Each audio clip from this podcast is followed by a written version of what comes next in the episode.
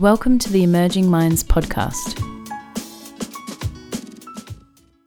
You're with Sophie Guy, and today I'm talking with Paula May, manager of the Therapeutic Youth Residential Care Program at Uniting Communities in South Australia. Paula holds a Bachelor of Social Science from the University of South Australia, and over the past 14 years, she has worked in various roles within the community, including the family violence sector, youth homelessness sector, and most recently the child protection and LGBTIQ sectors. She is responsible for establishing and managing JOES, an innovative therapeutic youth residential care program that provides long term residential accommodation to young people under guardianship. In today's episode, we delve into how the program works and what makes it unique as a model of care. Well, thank you very much, Paula, for agreeing to come and have a chat to me today about you, therapeutic residential care. I wonder if we could start by asking you to tell me a bit about your background and how you came to be managing the therapeutic youth residential care program at Uniting Communities. Yeah, sure. Um, so at the moment, yes, I'm the service manager of JOES, which is Therapeutic Youth Residential Care, um, and that's with Uniting Communities. I also manage Bfriend, which is for um, new and emerging um, young people who are perhaps questioning their gender, their sexuality, and they might need some further support. And I also manage the foster care program, which is specialised foster care, also under DCP. Mm-hmm. Funded. Hmm. Um, so, what led me to do this work? So, primarily, really, it was about my desire to want to help, yes, help young people that perhaps needed um, support in their lives. Um, myself, I had dropped out of high school, um, carried a, a, range of jobs that probably weren't allowing me to reach my full potential. Mm-hmm went to university later in life, and it was certainly one of the best decisions I made, given that I was able to gain a degree in Bachelor of Social Science, which then led to a fairly widespread career. And how did the JOES Therapeutic Residential Care Program get started? So, I guess primarily with JOES, what Uniting Communities wanted to do was something different. Um, we were awarded funding um, soon after the Nyland report. So, when I was uh, first given the role of service manager, I really just poured myself over that uh, report, trying to identify well, what are the key things that were missing that um, I guess weren't around in, in, residential care. It's not hard to identify um, through research, uh, I guess, the various aspects as to why residential care often uh, fails or perhaps doesn't hit the mark with where it needs to be. So for me, it was about trying to draw on what we knew wasn't necessarily working, also trying to draw on perhaps what we'd identified in other models of what would work, and then trying our best to create something special and something unique. How long has it been going for now? Yeah, sure. JOES? So JOES started March oh, 2016. One of the biggest things with JOES is that we try to create a learning culture. So when we started, we wanted to make sure that we were never going to have a set model. We were never going to have a set way of working. We were going to be continuously improving and reflecting on what we needed to do differently because. Um, as far as the research we'd conducted, there was no other residential care program, you know, nationally, even internationally, that was completely hitting the mark. So for us, one of the key things that we did early on in the piece is source high quality homes. If you were to go to most other residential facilities or homes, they're often in high density housing trust environments, areas in which there's little to no community support. The homes themselves are often very run down, furniture quality is quite low, and obviously, those limitations. It's often due to lack of funding, lack of resources, um, and NGOs are almost always just trying their best to make things work with the limited funding capacities that they have. So, the first thing that we did was we sourced private investors, and by using that social investment scheme, we were able to purchase properties. And the homes that we sourced are lovely. They're high quality homes in lovely areas, furniture from high quality uh, manufacturers and stores, making sure that it was an environment that any of us as professionals would be happy to live there. Um, is there photos on the wall? Is there nice carpet? Is there veggie gardens? Is there all the things that we might also look for in a home? The next aspect that we wanted to do was staffing. So, what we knew about residential care is that there is often a high turnover of staff, okay, and that's that's nationally recognised. You know, um, often staff will come and go through these programs, and that's for various reasons, um, mainly because it's it's stressful. And for us, what we wanted to do was anticipate, I guess, a level of having a high turnover, but also um, prepare young people for more of that home environment. So, what you could imagine is we've got these wonderful homes that look like any other family home that you might live in, and then we created something called the Joe's family. And so, by creating a concept of Joe's family, it meant that we could reinforce to young people and staff that sometimes people leave the family, sometimes they come back, but there's the values and the principles and the meaning behind a family is that no matter what, we are all here for each other. Mm. And it almost created this concept that was higher than, I guess, the homes, higher than the young people, higher than the individual staff members, because it meant that it was um, sustainable, because that concept of Joe's family, regardless of what members were in there, the Joe's family concept was always going to be there. Mm. So not only did that help, I guess, anticipate um, the high turnover of staff and making sure that young people didn't feel abandoned. It also created this environment where young people felt part of a family. Mm-hmm. It also created positive team culture. So, what you'd find, particularly in the Nyland report, is that positive team culture is one of the best things you can do to eliminate really abuse in care. Um, so, for us, creating an environment where staff and young people felt part of this family concept. It helped mm. both the young people and the staff alike. Mm-hmm. Um, as you can imagine, what would sometimes happen is that by referring to the Joe's family, young people would at, at various times say, Well, you're not my family, you're not my birth family. Okay. But that's why um, the third aspect of what makes us unique is that we actually work with their birth families. So by working with the family, what we're able to do is almost bring their birth families into the concept of the Joe's community. What we know is that a young person who is removed from their care of, uh, of their parents often they don't want to be. They want to be with their birth family, and the birth family want to have those children in their lives still. So, by involving the birth family in such events as inviting the, the mother and father or any other key members into the home first, getting to know them, telling them about the program, and actually inviting them to speak to their child about moving into Joe's. Also, inviting the birth family to come the moving in date. From there, mm-hmm. we get the birth family to attend birthday parties, Christmas celebrations, mm. as much as we can do while also managing, I guess, the risks associated with these are parents that have had their children removed. We always need to consider getting the approval that we need from the Department of Child Protection. But if both of those stars align and we are, I guess, given free rein to engage with these families, it has proven on numerous occasions that having the family engage with us in that concept of Joe's family, Joe's community, mm. has seen significant improvements for the young person, feeling more engaged with the program, not feeling guilty about not living with their parent knowing that they can trust us because we also work with their families. On the other side of that, it's helped parents. You know, what you would often find with um, parents that have had their children removed, they might have grandchildren that they still see regularly. They might have older children still in their care. And so by involving the parents, we're able to actively role model healthy family functions. Yeah, mm. yeah. I like I like that idea. Uh, of, well, first of all, of sort of calling it Joe's family. It, mm. I mean, it makes sense, doesn't it? It's mm. quite simple, but mm. just having that as the name and that reminder all the time and, and then the added sort of environment of actually being a home because we know that like the ecology the environment surrounding yes. people surrounding children yeah. matters a lot for their mental yeah. health so yeah. yeah yeah for us though by having the home and having that concept of family um, it really connects with why we're therapeutic as well. You know, uh-huh. what we're trying to do by being therapeutic is, in a way, treatment. You know, we want to be supporting these young people and these parents move from the trauma that they've experienced to a place of transformation. And so the house, the concept of Joe's family are just two aspects for us in the broader concept of, of our therapeutic model.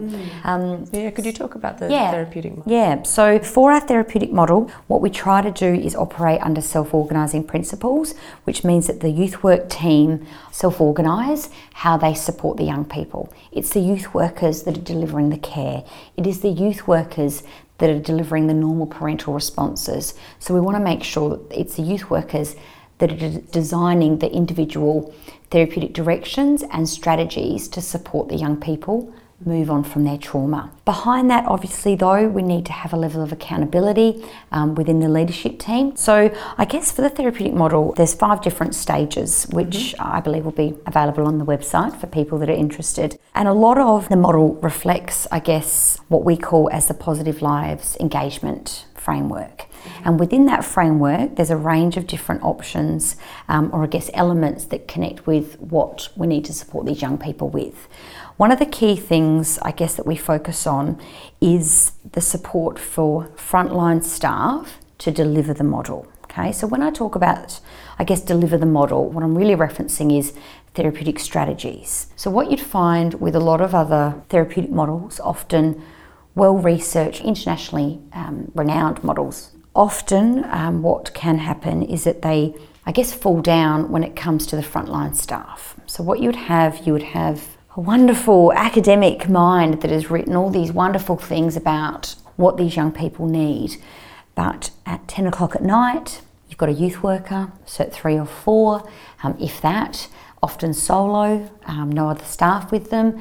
They've got a young person that is perhaps showing uh, sexualised behaviours, abuse, violence, all of the things that uh, obviously come with the trauma that they've experienced. It's really hard for that youth worker to be reflecting on a fairly rigorous academic model. So we've got a broad concept of what our therapeutic model is. When it comes to the actual therapeutic directions and strategies, we let the youth workers design that. And so every fortnight there'll be a team meeting. And in that team meeting, youth workers, as the frontline staff, we'll be talking about what things they're seeing, what things they need to be doing differently, how they need to be consistent in their approach.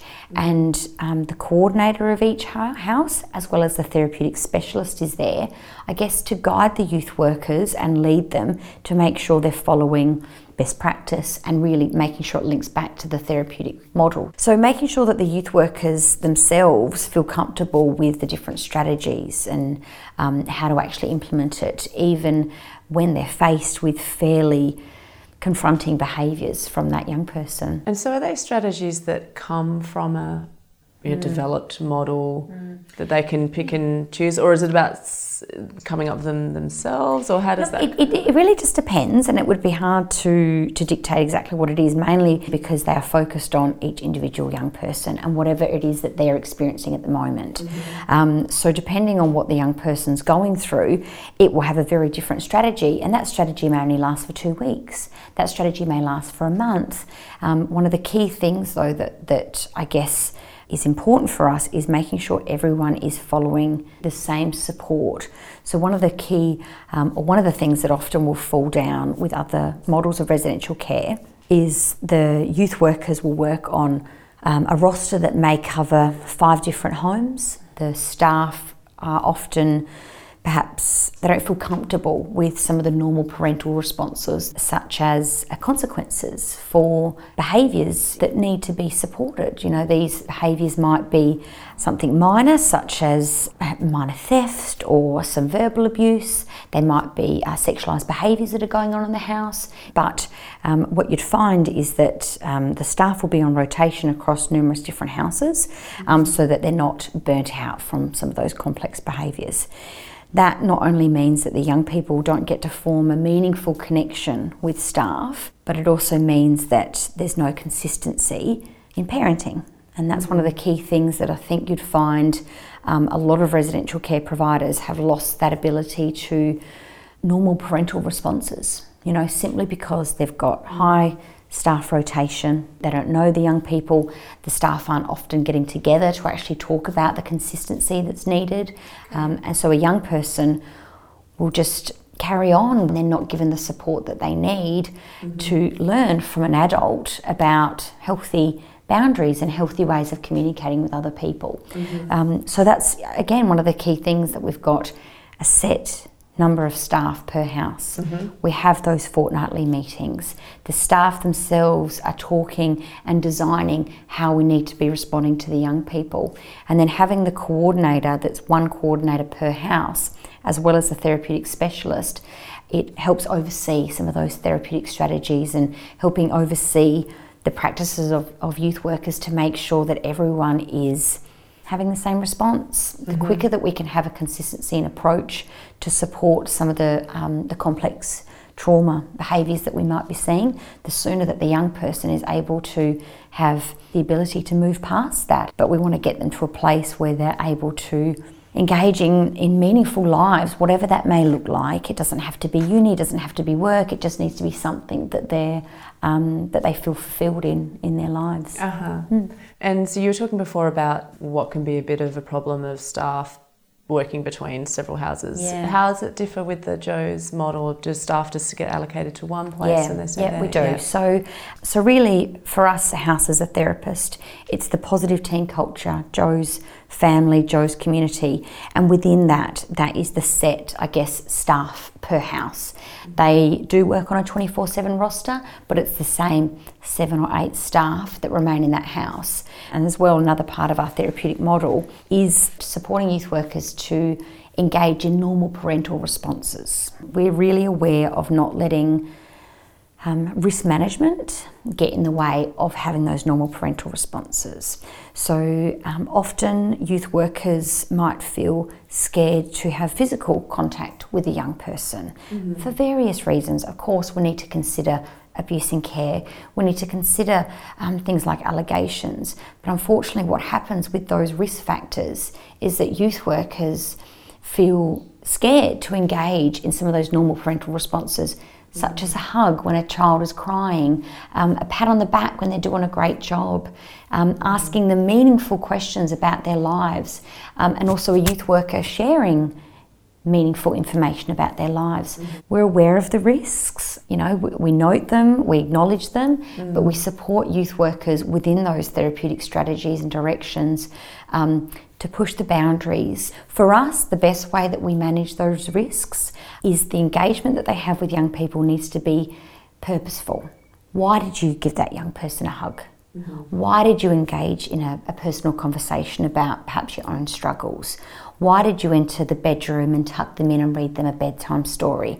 These are all normal things that any parent would do. Mm. And so, all we do to manage those risks is get youth workers to name the purpose of that activity. Uh-huh. And that alleviates or somewhat alleviates some of those risk factors because um, the engagement that they're, they're undertaking is meaningful and it's purposeful mm-hmm. and it's for a really valid reason. Mm-hmm. Okay, and I guess I can imagine that um, just going through that process and making it a bit explicit sort of helps to just have that yes. bit of justification that's there. Yes. If yes. it's needed, just in yeah. case. Um, obviously, we case note those those types of things, and making sure youth workers are being really um, open and transparent about some of the activities that they might do. So it always comes down to what is a normal parental response. Uh-huh. If it's if yeah. you can identify it as a normal parental response, we're going to attempt to do that because mm. that's what young people need, and it's often what's lacking in residential care. Mm. Most young people in residential care almost feel like they're being looked after by um, a system, a robot, a, a, roster that rotates, people that do case notes, check in, check out, put food on the table. Um, where's the meaningful therapeutic engagement there? It's non-existent. So, mm, so, yeah. so yeah, we, we try to do that as well. Mm, yeah, it's great to hear that because you know sometimes it just seems as though everything is so sort of risk averse and you know everything is sort of part of this big system and it's too clinical and this and that and so it's it's heartening to hear of an organization prepared to intelligently yeah. assess that risk and put the you know, human needs ahead of that sort of risk averse mentality. Yeah. And as corny as it sounds, it's the heart. It's, it's the heart behind it. These mm-hmm. are young mm. people that have been through horrific abuse, some of them, you know, through no fault of their own. We are trauma informed. We acknowledge that these young people have been through a lot in their lives. They need to come to an environment that's nice, mm-hmm. that's got supportive staff, that there's love, that there's care, mm-hmm. um, and that there's meaningful connections. Um, again, going back to the house, you know, we've got photos of all the young people up. Their school photos are visible everything that you would see in a normal home, um, we have at Joe's. We don't have a lockable office where there's rosters on the wall or staff files. We don't have any of that. Mm-hmm. There's a small walk in wardrobe that has a few of those features, given that we can't ignore the fact we are a residential facility. There needs to be some lockable items, yeah. but it is a small walk in closet. Mm-hmm. Besides that, the whole house is open. There's no locked doors, um, there's no office environment. It is very much a family home mm. yeah, which is really important. Mm-hmm. Mm. Uh, another aspect is the authentic engagement. So for us, that really connects with those normal parental responses, making sure that we are engaging with these young people in an authentic manner we name that we know that they're under guardianship. We name, I guess, some of the struggles that that comes with, and we try to support them as best as possible with the reality of what they're faced with. We want our youth workers to be building those meaningful connections. So, making sure youth workers are letting the young people know about them, who they are as a person, um, not just this robot that's on a rotation roster. You know, we make sure that we hire based on values to ensure that we're recruiting people that connect with what we're trying to do at Joe's. Um, for us, though, there are five stages that we consider get them from a place I guess, support them from a place of that trauma to transformation. So, stage one, the focus is intake and adjustment. So, making sure the young people connect with the Joe's house, connect with the Joe's family, and become familiar with the general runnings of how we're operating as a family unit. Within that intake stage, it may take six months, it may take a year. It really depends on how that young person um, is engaging with what it is that we need to provide. Mm-hmm. Within that intake period, lots of ups and downs. You know, we anticipate property damage. We anticipate staff will be verbally abused. We anticipate there may be some physical violence in the house. Mm-hmm. We anticipate DCP might be given a complaint from the young person, you know, the Office of the Guardian, so forth, because they are all things that I guess are normal responses for us trying to assist the young person engage with a healthy family home environment. So, part of that intake period is when we would make sure they're engaged in school, um, dietary needs, health needs. Do they need to be referred to a psychologist, a psychiatrist, speech pathologist? So, I guess just making sure all those key life domains are actually being addressed. Um, and make sure they're getting the support that they needed. So, from there, uh, multi systemic needs based behaviour solutions. What that is, um, it's stabling some of those initial behaviours that we saw. We don't want them to feel that they're in trouble. We know that their behaviours are simply a result of the complex trauma that they have been exposed to. Mm-hmm. But really, by having a behavioural change aspect to our model, we are trying to get them to move past those behaviours. A key aspect is, I guess, self awareness is, is, is the, the, what I'm trying to say. Yeah. Awareness of um, their own behaviours. What we often get youth workers to do, as an example of some of the strategies, is when they're being um, verbally abused or when they're being targeted, to show that it's actually hurting their feelings. Uh-huh. What you'd find in a lot of residential care providers, youth workers are often put up a face and put up a guard that no matter what a young person does, they're going to be tough and they're going to be okay. Mm. That's not a real world response. Mm-hmm. If you're being abused verbally or physically, you're going to be upset, you're going to be hurt. Mm. So, part of that behavioural um, change aspect of the model is about that authentic and I guess mirroring and holding up a mirror to some of the behaviours that the young pe- people might be doing. Uh, stage three um, is growth and relationships. So, for us, what we're really keen on doing is um, the therapeutic specialist Lindy is, is wonderful at, at, writing and talking about all of these things. It's a bit of a touch in five philosophy. So we've stabilised the young person, we've addressed their behavioural, I guess, challenges. Now we want them to have growth and engage in external relationships, positive peer relationships, perhaps re engaging with family, parents in a more positive way, mm-hmm. school work. What we know about young people in care is that they're often friends with other people in care. So for us, if we can have an influence over the young person, what might we be able to achieve within their friendship circle, you know? So, stage four is thriving in small successes. So, again, it's just building on that, that growth and relationship. So, um, what you might see as someone thriving is um, remaining engaged in school. Mm-hmm. Perhaps remaining engaged in vocational education, perhaps gaining some small employment, something that you know, that, that you can see they're really thriving and enjoying um, something that they're getting a sense of fulfillment from. It might just be a sporting club, it might be an achievement at school, you name it, just something that actually sees these young people achieving out in the mm-hmm. community. Mm. Mm-hmm. Um, and then the final stage, stage five, is personal transformation and exit preparation. So for us, exits or um, how they leave Joe's can look like a lot of different things. I mentioned the Joe's family or the Joe's community. That is really important at this stage. What we make sure young people leaving us feel is that they can call us. They can visit us. Obviously, we need to be mindful of other young people in the house, but we want them to feel that we will always be there for them. And so, what you would often find is that we have engaged young people that have left with our head office of Uniting Communities, and there's lots of different supports that we provide.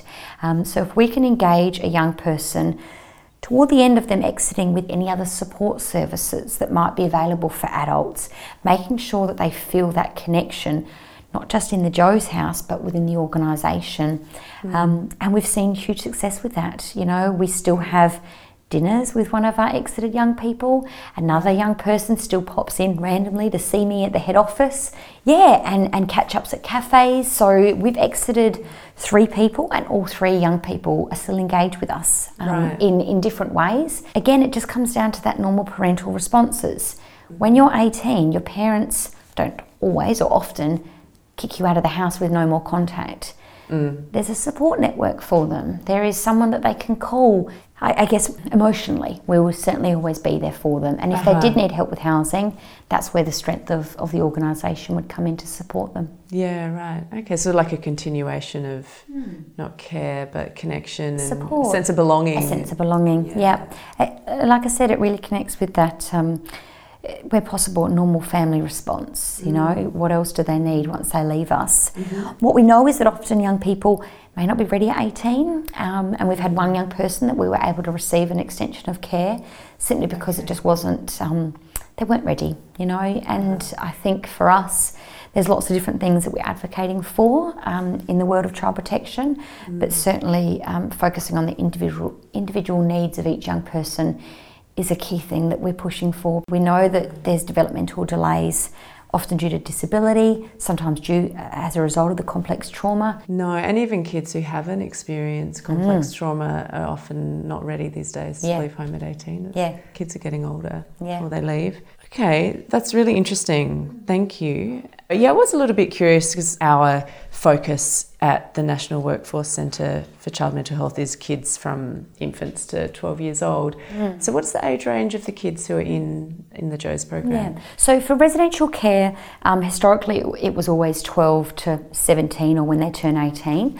Um, recent reform has seen that reduced to 10 years of age, mm-hmm. which we're really open and happy for. Mm-hmm. What you would often find is residential care is not seen as a good option for younger than 10 years of age, and often residential care as a whole can be seen as not a good option for any young person. You know, mm. there's often a desire for family based care, regardless of someone's age, mm. and we certainly connect with that. We know how wonderful it is if we can make family based placement, kinship placements, foster care arrangements. But for Joe's, we see our program as being a really great solution for young people that are needing a home and a family. Mm-hmm. So for us, rather than age or even gender, we try to look at the individual needs of young people. You know, we want to be client focused. Mm-hmm. So for us, in one of the houses, we've got a female that's 10, uh, a male that's 14, and a male that's 15.